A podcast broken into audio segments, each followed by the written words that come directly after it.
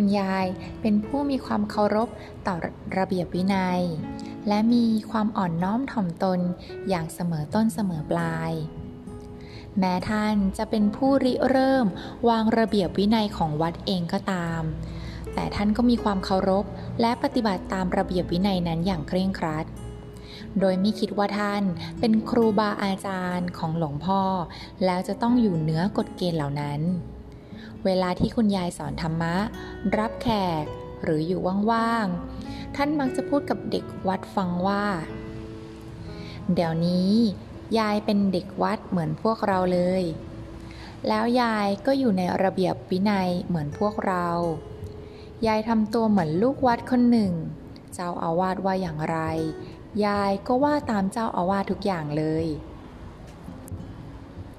คุณยายไม่เคยถืออภิสิทธิ์ เพราะท่านรักระเบียบวินัย รักการฝึกตัว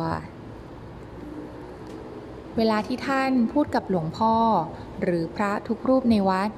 ท่านจะต้องประนมมือทุกครั้ง แม้ว่าท่านจะอยู่ในฐานะครูบาอาจารย์ของหลวงพ่อและพระทุกรูปก็ตามนอกจากนี้เมื่อพบสาธุชนที่มาวัด ไม่ว่าจะใครก็ตาม คุณยายจะทักทายด้วยการประนมมือขึ้นไหว้ก่อนเสมอ ไม่มีอาการพองตัว หรือยกตนข่มท่านเลย เช้าวันหนึ่ง ในเดือนพฤศจิกายน 2530 ขณะที่หลวงพ่อธรรมชโยกำลังฉันข้าวอยู่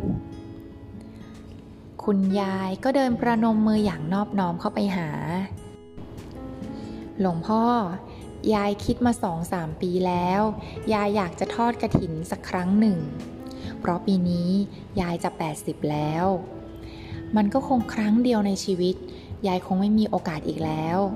ยายขอเป็นประธานกระถินเถอะ หลวงพ่อเห็นคุณยายมาประนมมือขอเช่นนั้น ท่านรู้สึกตื้นตันใจ จึงตอบยายว่า ยาย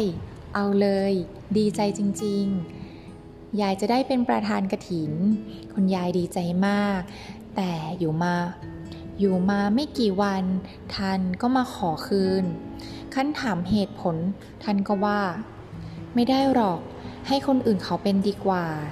ยายเป็นคนในวัด มันผิดกฎเกณฑ์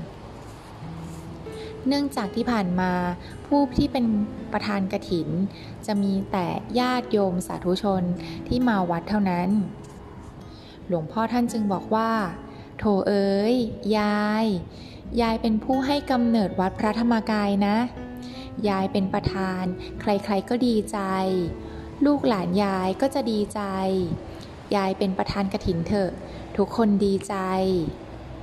คุณยายท่านก็สาธุ ตั้งแต่นั้นมา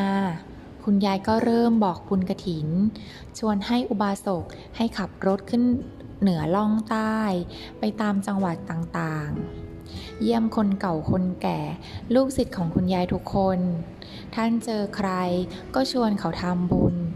การทำบุญกับคุณยายมีอานิสงส์มาก เพราะท่านเข้าถึงธรรมกายละเอียด ที่สอนกันอยู่ในกลาง นับจำนวนไม่ถ้วน ดังนั้นการทำบุญร่วมกับท่าน จึงทำบุญร่วมกับพระธรรมกายที่นับจำนวนพระองค์ไม่ท้วนทีเดียว ปีต่อมาในวันที่ 6 พฤศจิกายน 2531 คุณยายได้เป็นประธานทอดกระถินสมความปรารถนาของท่าน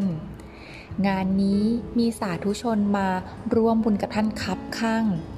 และทุกคนก็มีความ อิ่มเอิบเบิกบานใจ ปิติในบุญอย่างเต็มที่